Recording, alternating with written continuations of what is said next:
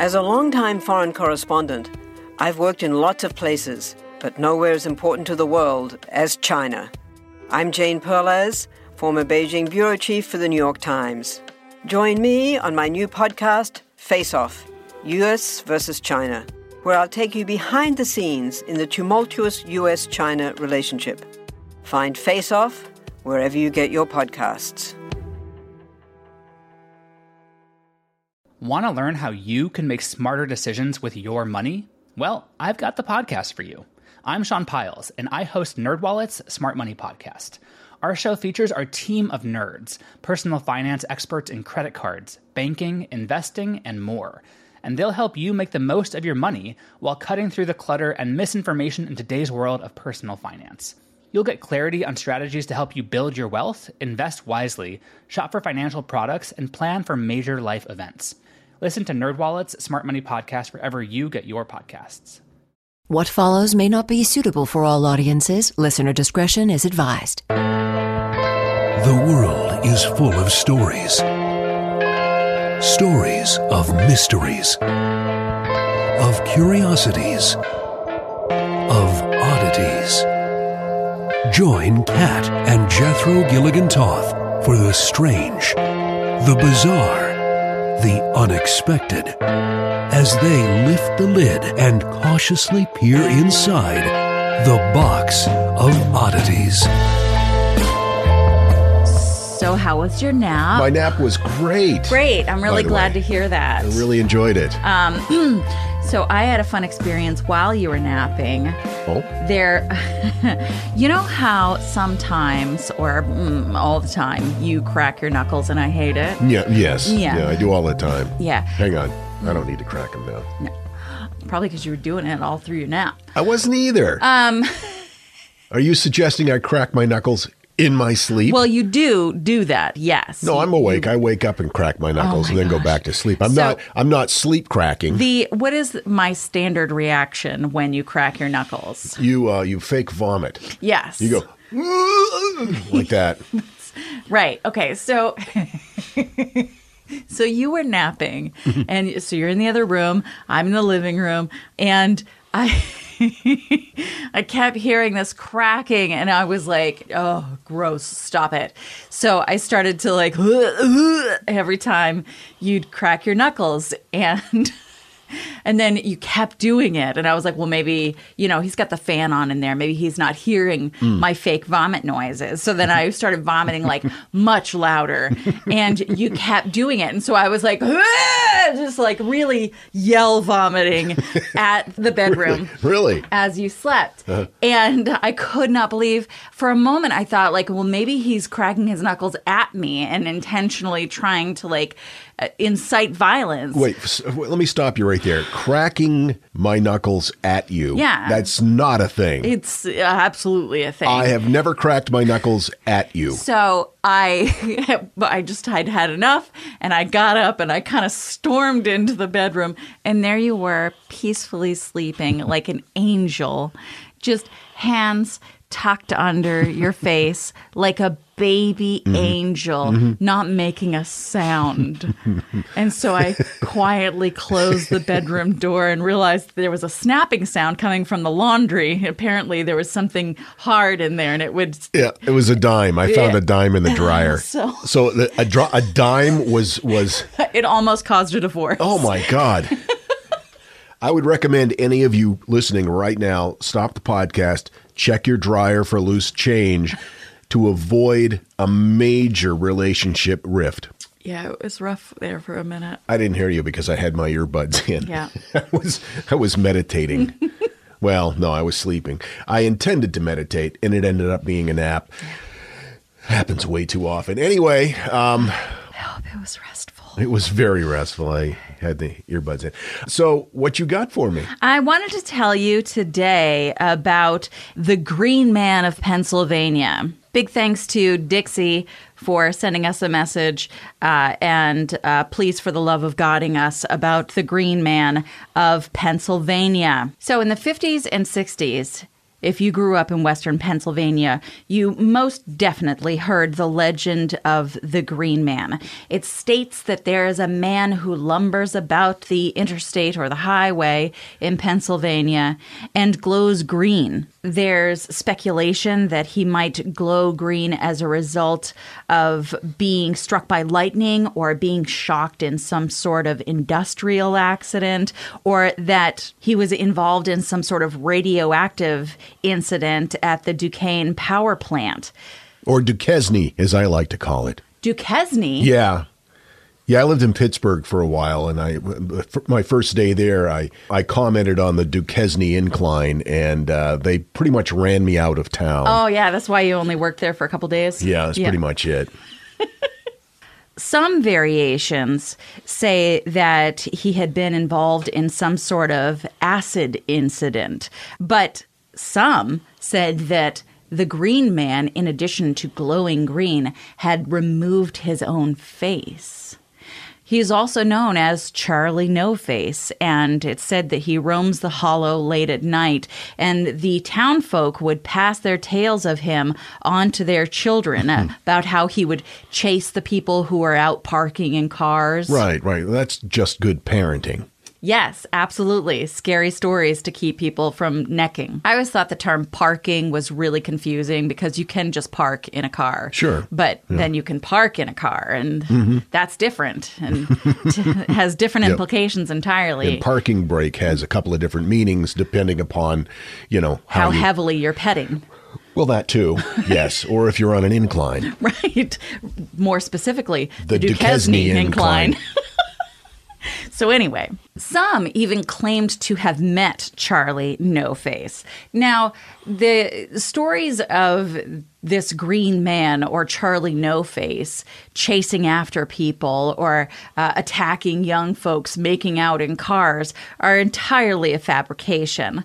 But the legend itself, not too far off, So it, it's anchored in some historical fact. as they most of the time are. It, it's true. Yeah, it is true. That's what I just said. I Well, like the the the story about uh, the the couples that would go quote parking, and they had heard a story about a guy with a hook for a hand Mm. Who murdered people with axes, and I never really figured out how somebody with a hook for a hand could effectively use an axe to murder a person. It's hard to wield with sure, a hook. wielding with a hook is a challenge, I would imagine. Hooking, again, another very easily confused term. I bet you can make some really good money hooking with a hook.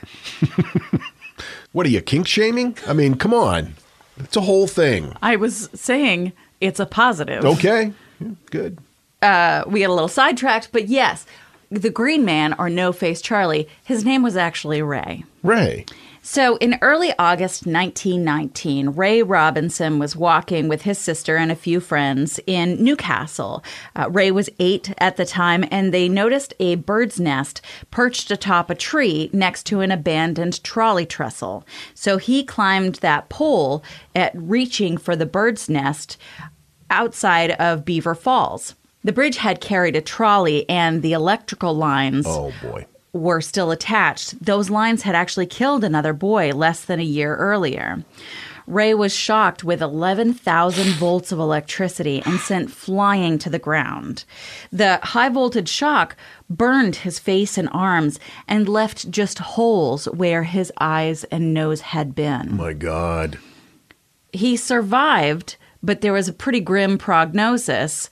So doctors were shocked when he did pretty well. According to the allthat'sinteresting.com, despite his horrific injury, reports at the time noted that he was in good spirits and that he could still hear and talk. Now, of course, there is likely to be some isolation. Well, yeah, kids are cruel. Yep. I mean, they can be cruel if you have a slight case of acne. Oh yeah, But when sure. your face has been fried off, Yeah. I can only imagine, especially turn of the century. Well, the kids were mean then. Yeah? Well, they were underfed, you know, for one thing. So they were always hangry. Sure. And then, you know, you get somebody who's electrocuted their face off, they're just going to they're to go after him. Right. Well, he was isolated and ostracized, but it was even by his own family. They would eat separately from him Hmm. Oh no. and he Oh, tried no. to make the best of it. He was a big baseball fan, so he'd listen to all the games he could pick up on the radio. He learned how to read Braille, and he learned how to make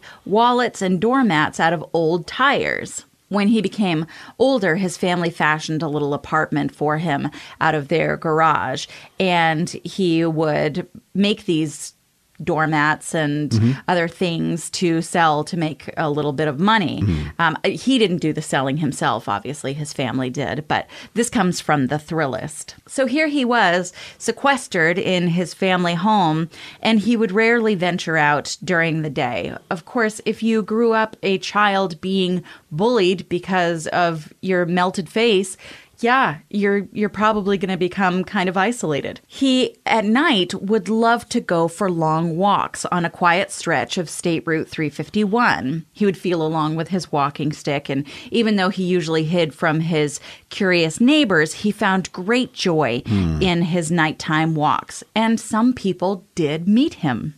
So, as I said, they would see him out driving on this highway and nearby roads. And uh, sometimes people would stop, they would exchange short conversations or photographs in exchange for beer or cigarettes. According to the Post Gazette, a local said that people would often meet at the diner uh, before heading out to try to spot the Green Man. Oh, so it became like a social activity. Yeah, pe- people became obsessed with trying to find him. Wow. And most people just wanted to ask him questions. And, you know, I'm sure they were curious. But then there were others. Um, some people would um, find him to make a mockery of him or would have other ill intentions. People would sometimes pick him up and then drive him into the middle of nowhere and toss him out of the car. Oh, that's great. That's just great. And of course, he's blind. He doesn't know where he's at. And yeah, um, there were stories of people urinating into beer bottles and giving to him. So he would never drink a bottle that was already opened. Uh, people would attack him. He never really understood why. So when a car would approach him, he would stop and wait very nervously for what might come next. The sound of tires uh, started to make him skittish. Rumor had it that Ray even carried a pistol in his belt after one particularly nasty encounter. He was beaten on several occasions and uh, and multiple times hit by a car. You hear stories like this and you think, where is the humanity? This Right. guy is suffering. He was an innocent child when this accident happened. Mm-hmm. He has spent his whole life ostracized by his family as well as society in general. And yet people still won't just let him live his life. They have to pour some more agony on this guy. Yeah. I struggle with things like this because, you know, I'm not like a capital punishment kind of person. Um, but I feel like if you beat up a blind guy who uh, does nothing but make tire wallets and Yeah, goes for right. walks, then you don't you don't get to do this anymore. This Sure. whole thing, like you don't get to do it anymore. Yep. We're going to put you in the gas chamber and then make it a pay per view event with the proceeds going to him. And I know it's it's tough because a lot of times, you know, these are teenagers, but um, Hey, you got to learn a lesson right? And sometimes that lesson is by way of being murdered. on, on pay per view. Right. Right. By all accounts, Ray was a super nice guy and he never caused anyone trouble. And when people did stop and talk to him and were like cordial with him, he was cool to talk to. He was willing to chat people up, even though, you know, he'd been repeatedly mm. burned. He was confused as to why people would be mean to him, but he never became bitter. He Wow. was never angry about it. He was just like, why would people do this? Mm. And I have the same question, Ray. So as he got older, um, he gave up on his walks and he moved into a nursing home in Brighton Township, where he was cared for by his family. But of course, locals still reported that they saw him walking, and Oh, it's a good story. yeah, of course. Got to keep our youngsters from necking.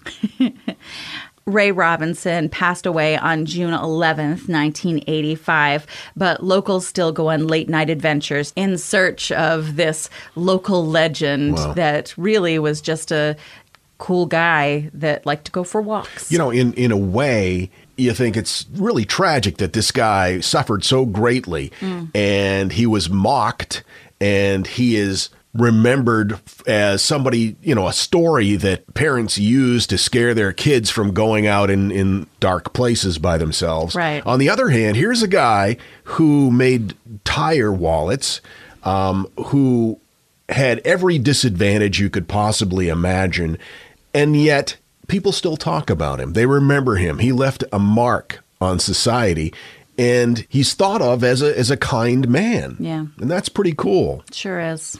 In the town that I grew up in, in Bucksport, there was a guy that was always downtown, and his name was Jimmy. There was a nickname for him, but I don't remember what it was. Was he the guy that always went to the library and had a basket on his bike full of books? Yes. You told me a little bit about this guy. He was always at the library, um, in in and around the library. And sometimes he'd set up shop on the rock wall near the library, and you could always find him around there. And it was the same thing with him. Like he wasn't ostracized from the community, but he was never particularly treated well. And I remember kids being kind of freaked out by him. I mean, he was an old guy, and he was always downtown, and it's just Riding you a know, bike, yeah. Things mm-hmm. things are said, and Well, of course. I think anyone who chooses to live a lifestyle that's different than, you know, the 2.5 kids and the picket fence and all that business, for some reason we think that it's, you know, our job to be like, anyway, it turns out he was a friggin' genius and he was so well read and he could speak about anything and had just had so much humanity and empathy and intelligence. And he just didn't see the need for this normal thing that everybody else was working toward. I think every small town has its local eccentrics, hmm. and my hometown was no exception. There was a guy, and it wasn't like people were scared of him, but they he was just he was very eccentric. He was known as the Pie Man. the pie man Yeah. And he would walk from one end of the town eating those little table talk pies table talk pies and muttering to himself. And as a youngster, I was infatuated. I was very intrigued with with pie man what what the heck was this guy all about, Right. You know? and somebody said, kind of like what you're saying, somebody said, "You know, he's a genius." And I thought, I need to talk to this guy. so one Saturday morning, I was like 10. I went downtown and there's Pie Man munching on a pie and muttering to himself. And so I went up to him and I said, Hi. And he stopped and he had a mouthful of pie and he looked at me and he said, Really, one of the most profound things I, I think anybody's ever said to me. He said with a mouthful of pie, You know, you got to keep moving or you're going to get the black water. and then he just kept going. yeah And I, I've carried that with me yeah my entire life. it's great And and really, it's true. You do have to keep moving, or you'll get the black water. that's right yeah maybe My- it, maybe it was the pie. Really, you know, a steady diet of pie will give you the black water. Right? My dad loved those table talk pies, but he didn't do a lot of moving. So. And now, that thing in the middle. Today's thing in the middle some strange things flush down toilets. Number five, Lego bricks. Not just a handful, though. In 2016, a survey estimated that British children have flushed over 2.5 million square Lego bricks down the toilets. Legos are expensive. Number four, a 14 inch goldfish. Now, we all know that fish kind of grow to the size of the enclosure they're in, so when you flush them down the toilet, if they can survive, He wasn't 14 inches when they flushed him, because that would be a real clogging danger. right? No, no. Oh, well, I flushed a few things down there, 14 inches. All right, now. Um, number three, live World War II bombs that are ready to explode. Not just one, but we found several, apparently, in the sewers. Number two, cold hard cash. A janitor in Australia discovered some notes sticking out of a toilet bowl, 50s and 100s. In fact, he thought it was a prank, but after snagging the cash, he rushed to report the matter to police. They discovered $93,000 had been flushed oh, down the toilet. Why? Oh, And number one, a woman's Rolex watch. A woman from Chino Hills, California. She was really upset because her $8,500 Rolex watch fell into the toilet just as she was flushing it. Oh. So she immediately called not one, but a team of plumbers to help her find it. She could not find her watch.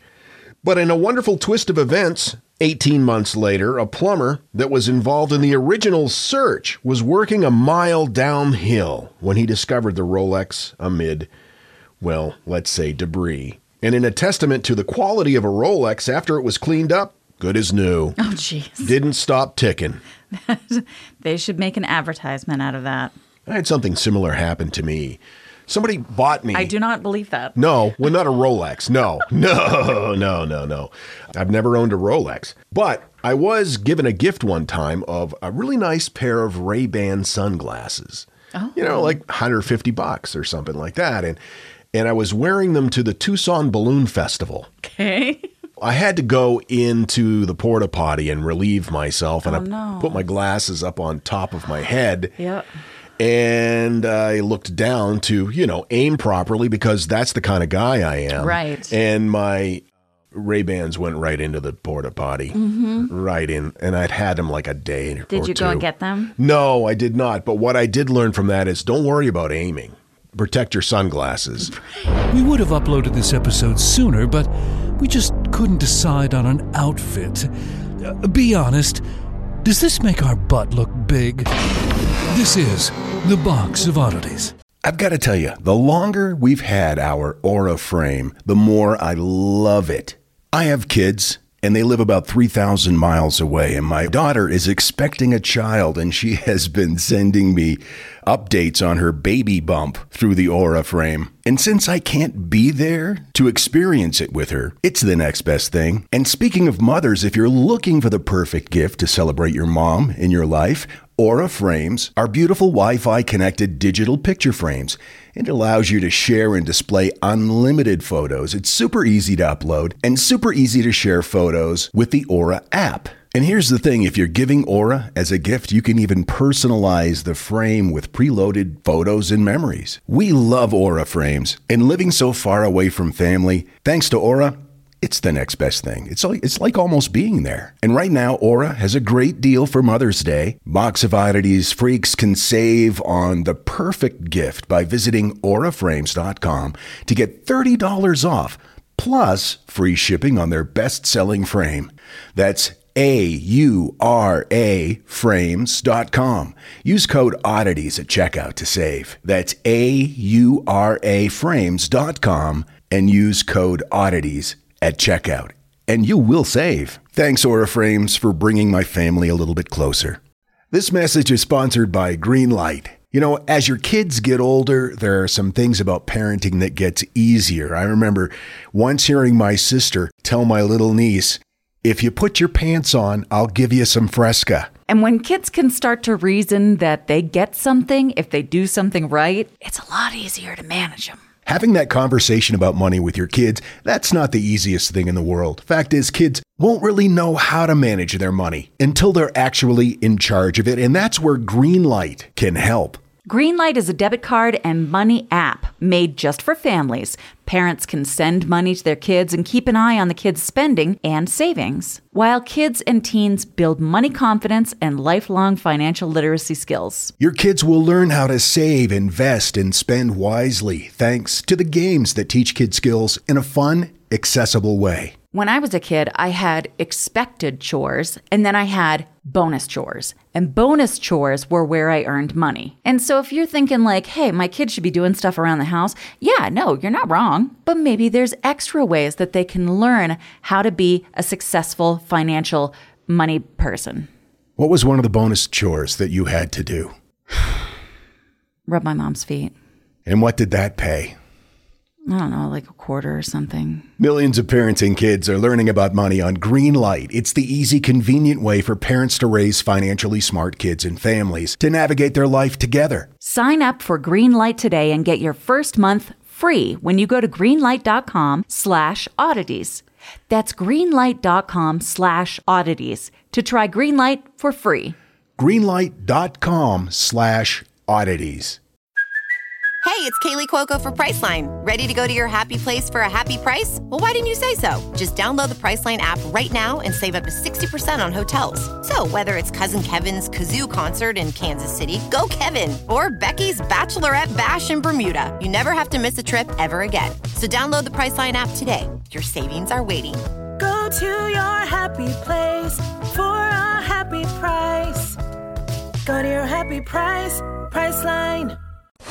The Box of Oddities with Kat and Jethro Gilligan Toth. I came across an article about the uh, mobster Dutch Schultz. He was the illustrator for Peanuts, right? No, no, no, no, no. No, you're getting your Schultzes mixed up. Dutch Schultz was the victim of an assassination, but he didn't die right away. He um, lingered for hours and was delirious.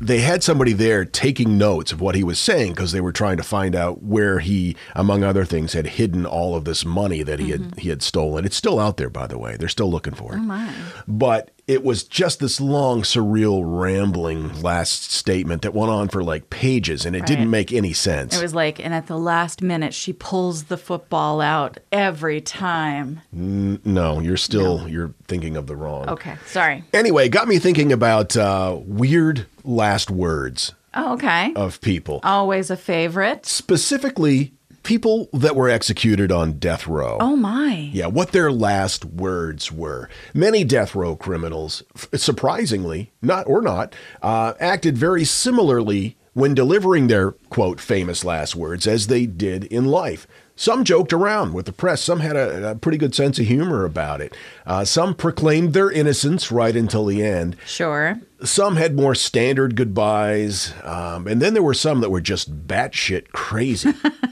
when it comes to famous last words of executed criminals, there are some that are extremely memorable. Along with their criminal history, they're, that's what they're remembered for. I one that stands out to me is Aileen Wuornos. I remember her last words were kind of yeah, and that's what I'm going to close with. Okay, I will not say this then. but yeah, batshit crazy. Yeah. Uh, but then there was a, there was a guy George Appel. George Appel. According to Quora, in December 1927, Appel was committing a holdup in a New York restaurant. And in the process of holding the restaurant up, the police showed up and he shot Police Lieutenant James Kemmer.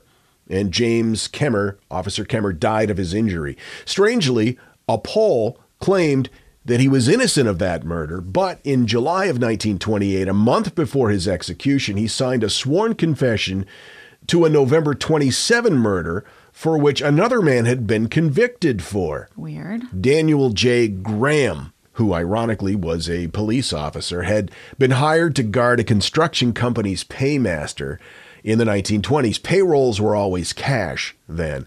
Uh, Pratt was killed, and the 4700 he'd been carrying was missing. Graham was arrested soon after. He had no explanation as for why he hadn't been guarding Graham and no alibi for his whereabouts. So he was convicted of murdering this guy. Uh, Appel said, No, he didn't do it. I did it. After Appel's confession, Graham sought a new trial. The appeals went through and everything. They denied it. And so they were both sentenced to die. And interestingly enough, just minutes apart at oh. Sing Sing prison. One went and then the other. George Appel was electrocuted in the electric chair in the 1920s, and his last words were, Well, gentlemen, you're about to see a baked Appel. Stop it. Those are his last words. No. Had to get a dad joke in before his brain sizzled in his skull cap. That's terrible. That's very embarrassing. I'm sorry. I have to. I have to say this before you continue, because you're going to get into it, and then I'm gonna, just going to keep trying to think of a way to get it in, and you're going to uh, just stare at me. Because anyway, More Peanuts references. no. My father's final words were, "Love her as I loved her, and there will be joy." Boo! Boo! Slime, muck, filth. Love you. Barbara Graham and not related to the other person named Graham, a whole different Graham. Or as far as I know, maybe she was. According to Wikipedia, she started an affair with uh, a guy who told her about a 64 year old widow whose name was Mabel Monahan. Wonderful name. And yes, it is. And Mabel allegedly kept a large amount of cash and jewelry in her house in Burbank, California. So on March 9th, 1953, Barbara Graham joined this other guy, whose last name was Perkins, to rob Monahan's home. Graham reportedly gained entry by asking to use her phone. Once Monahan opened the door for Graham, they all burst in. They demanded the money and jewels, but she refused to give them anything. At this point, according to his statement and testimony, Graham began viciously pistol whipping Monahan. She cracked her skull and then suffocated her to death with a pillow. The robbery attempt turned out to be a futile effort. The gang found nothing of value in the house, and they left empty handed. They later learned that uh, they had missed about 15000 in jewels and valuables, which is equivalent to about $143,000 today, stashed in a purse in the closet near where she had been murdered. The press nicknamed her Bloody Babs. On June 3, 1955, she was scheduled to be executed at 10 a.m., but that was stayed by California Governor Goodwin J. Knight until 10:45 a.m. and then 10:43 he stayed it again until 11:30 a.m. Graham protested, "Why do they torture me? I was ready to go at 10 o'clock." At 11:28, she was led from her cell, strapped down in the gas chamber, and before she took her last breath, her last words were, "Good people are always so sure they're right." She's buried in San Rafael, California. wow. Yeah, good people are always so sure they're right. Because they're good people. Yeah. Thomas J. Grasso, 32 year old guy, double murderer, executed by lethal injection at Oklahoma State Penitentiary in uh, McAlester, Oklahoma, on March 20th, 1995. He had strangled Hilda Johnson, an 87 year old woman, using her Christmas tree lights Oh, that's terrible. on Christmas Eve in 1990. Uh, so much of this is upsetting, but I have to say, you've said so many great names. A lot of great names in here. Mabel. Yeah. Mabel's one of my all-time favorite names. I friggin' love the name Mabel. Hilda, Hilda. that's a great name. that Knight guy, great name. So once he strangled her, he went through her house and uh, all he found was $8 in her purse, $4 in loose change, Oh, and her television set, which he stole and sold for $125. Six months later, after moving to New York with his wife, he murdered another old woman, 81 year old Leslie Holtz from Staten Island. He stole her social security check. Uh, the day before his execution, Grasso released several statements, four to the press, some in the form of poetry. Oh. Here's one. Ready, willing, and waiting am I. Asked for death, but could not die. Each sunrise is one day less. I'll endure this horrible mess. Sounds like a really dark Dr. Seuss book. When the last sun does sink, Mr. E will serve a goodbye drink. On the day our paths do cross, it won't take much to see it through. Just a little toxic brew. The warden will read my last creed, and the deadly brew will flow. See, that doesn't even rhyme. Oh, jeez. He tried to rhyme flow with through. I, you know, I there's something about, and I, I love art. You know, I love art. I love all kinds of art. Big fan of paintings and sculpture and slam poetry from time to time, and I love interpretive dance. And I'm, but there's something about serial killer or murderer or uh, criminal art that grosses me out so much. And we did we saw some at Alcatraz East, and the whole time I was just like, ugh, gross. Oh, it's John Wayne Gacy It's stuff. just That's so self-indulgent and bleh. well, this goes on for a couple more stanzas. Please stop. I'm going to skip over that part. Thank you. But that was not his last statement. Just before he was taken to be executed, he issued one final statement. Oh, good. It said, quote, I did not get my spaghettios. I got spaghetti. I want the press to know this. And then chunk, zzz, and that was the end of him. Oh, that's uh, Yeah. That's rough. It's too bad. Too bad, Bucko. Here's another great name. You'll love this Grover Cleveland Redding. Oh my gosh. Redding claimed that he was the Prince of Abyssinia and he was trying to move people to his country. Um, he was kind of an anarchist, I guess. He was anti government. And uh, during a riot that was started by Redding, a couple of his followers ended up being shot to death. So he was sentenced to death for that. He was executed June 24th, 1921. His final statement was, I have something to say, but not at this time. Click. All right. That's kind of that's kind of funny. James French was serving a life sentence in Oklahoma State Penitentiary, once again in McAlester, Lots of Oklahoma, yeah. for uh, killing a West Virginia motorist who had picked him up while he was hitchhiking in 1958. Rude. He had actually requested the death sentence, but they just gave him life, and he was pissed about that. He wanted the death sentence. And he kept appealing to the court to please kill me, and they said no. Or, or they just would ignore his letters. Okay. So while serving his life sentence, French was placed with uh, an inmate, Eddie Lee Shelton. They didn't get along. He hated this guy. So on October 27, 1961, French attacked Shelton, and according to the Oklahoma County District Judge Charles Owen, French determined that he was going to kill his roommate, but he felt that he would let the victim have one last meal. So he treated Shelton to a steak sandwich from the prison canteen and then, quote, allowed Shelton to go to breakfast. So upon Shelton's return from breakfast, French wrapped a towel around Shelton's neck and killed him. Then he said, "You know what? I want to be put on the on death row, please, or I'm just going to keep killing people." So they did. They put him on death row. That seems like a real catch 22. You don't want to give him what he wants, No. but then again, you can't just have him running around murdering people. So on August 10th, 1966, he walked calmly into the execution chamber at 10 p.m. The Associated Press reporter at the scene wrote, James Donald French got what he demanded death in the electric chair. He faced death with the same cockiness he faced life. As he sat in the chair, he said to the reporter, quote, How about this for tomorrow's headline? French fries. Click. What is going on with the puns? I don't know. It's you must be kind of obsessing about the words like fry and burn and Baked. baked and you must yeah. must kind of like obsess about what's going to happen to you. So of course the puns come a flowing. like the electricity will through your body. Right.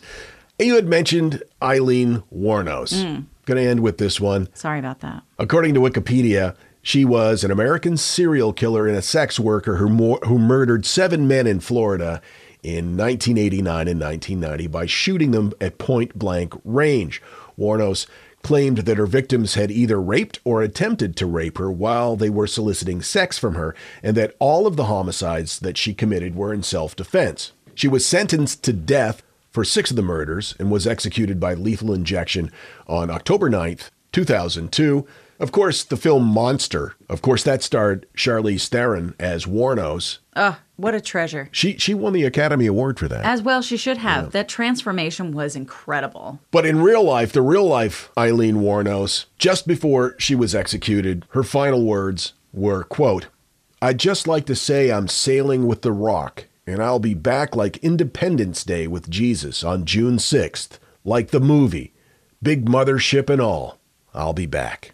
Yep. That was that was the last thing she ever said. Yeah. There's really nothing good about that story. No. Except Independence Day. She mentioned that. That was a good movie. That was fun. That was a lot of was a fun. lot of Uh, fun. one of was a those summer blockbusters. yeah, it was a cinematic romp. We uh, watched The Lovebirds on Netflix, and then I have since recommended it on our Facebook group. Oh, that was so good. it was so much fun. That's a good couples night movie. Yeah, it reminded me a lot of Queenpins, uh, which we can't really talk about like how the movie goes. No, but, um, we signed a disclosure. we did, but I can say that it was great, and Lovebirds did kind of remind me of it a little bit. That's Kristen Bell and uh, Vince Vaughn's upcoming movie that we got vocal cameos in. Yeah, I don't think we're credited. Are we No, no. I don't think so. No, I don't think so. I don't think so. We, We'll- we we'll can't get- get, our SAG card or anything. No, we'll give you the timestamp so you'll know it's us. you're on an answering machine. Yeah. And then I'm talking to a character over the phone while he's on the toilet. Yeah. That's the that's Yeah. the magic of uh, high quality audio Mm-hmm. from Maine to California. That's right. It's beautiful. it's a beautiful thing. We'll let you know when that's released. It, that's a really fun movie. So much fun. Oh, we wanted to thank a couple of people. We want to thank a lot of people, but we don't have time. No. So a couple of people is who we will thank right now. We got some really nice stuff in the mail this week. Our mail days are always so much fun, and we appreciate everything that's sent to us. And I'm sorry that we don't always have a chance to acknowledge everything that is sent to us, but we really appreciate it. And just we got um, a really nice letter from Jordan. Uh, again, all kinds of stamps, which are not fun to look at at all. I don't care. he, he covers the envelope with stamps from all over the world when he sends us stuff. Kip sent us some privy treasure. Explain what that is. So uh, it's basically it's going and digging up old outhouses, looking for neat stuff. Mm-hmm. Because in the old days, that's where they threw their garbage. yeah, so that's uh, pretty incredible. I've got some uh, Michigan privy treasure right now, which I'm pretty excited And about. you know it's covered with 19th century bacteria. You know it. And also, Jules sent us some incredible baked goods from her new company, which was inspired by our phrase "eat a bag of dicks." um, so she started the she started the "eat a bag of dicks" cookie gram company. Yeah. but it's actually called the excellent bit of dough cookie graham company because she wasn't sure about trademarking eat a bag of dicks Mm-hmm. and she sent us cookies that look like us that are penises Yes, they're penis cookies with our faces on them. i will share photos of that majesty because it's incredible when we opened it i swear to god the neighbors heard me screaming Yeah, it was pretty great. It really was. they're awesome Yeah, thank you so much. We're always so grateful when we receive something like that in the mail, but we're we're just so grateful that we get to do this podcast. Thank you guys so much for allowing us into your ear holes. We're really excited about the next few months and uh, starting to really plan to get out there and meet you again. And that's something that we miss doing so much. And we're just really excited. Some really big big things on the horizon. We'll we'll tell you as they develop. Mm-hmm. Yeah. Uh, we should mention this though. Last week we hit 10 million downloads. Um, yeah, that's what the? it's kind what? of a big deal. We celebrated with a $12 bottle of champagne. I'm sorry, Prosecco. We get crazy up in this bitch. Woot. Um, I just can't. That's that number is mind blowing, and I'm just I'm so grateful. Love you guys. Thanks for hanging out with us. We'll see you next time. Until then, keep flying that freak flag. Fly it proudly, you beautiful freak. And so, let it be known that the box of oddities belongs to you, and its fate is in your hands.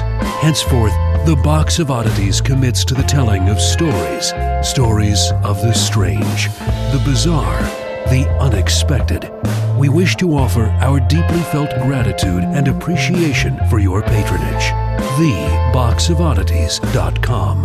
On Facebook at Facebook.com slash Box of Oddities Podcast. On Twitter at Box of Oddities. And Instagram at Box of Oddities Podcast. Copyright 2021. All rights reserved.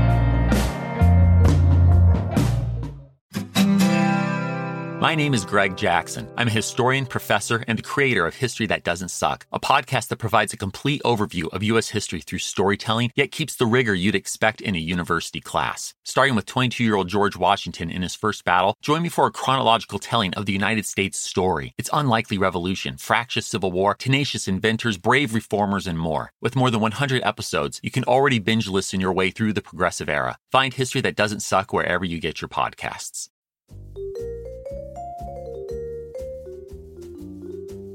Love history but hate when it's stuffy and boring?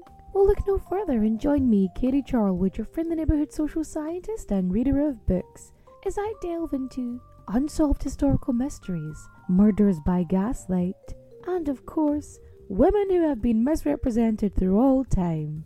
On Who Did What Now, the history podcast that's not your history class. Listen wherever you get your podcasts.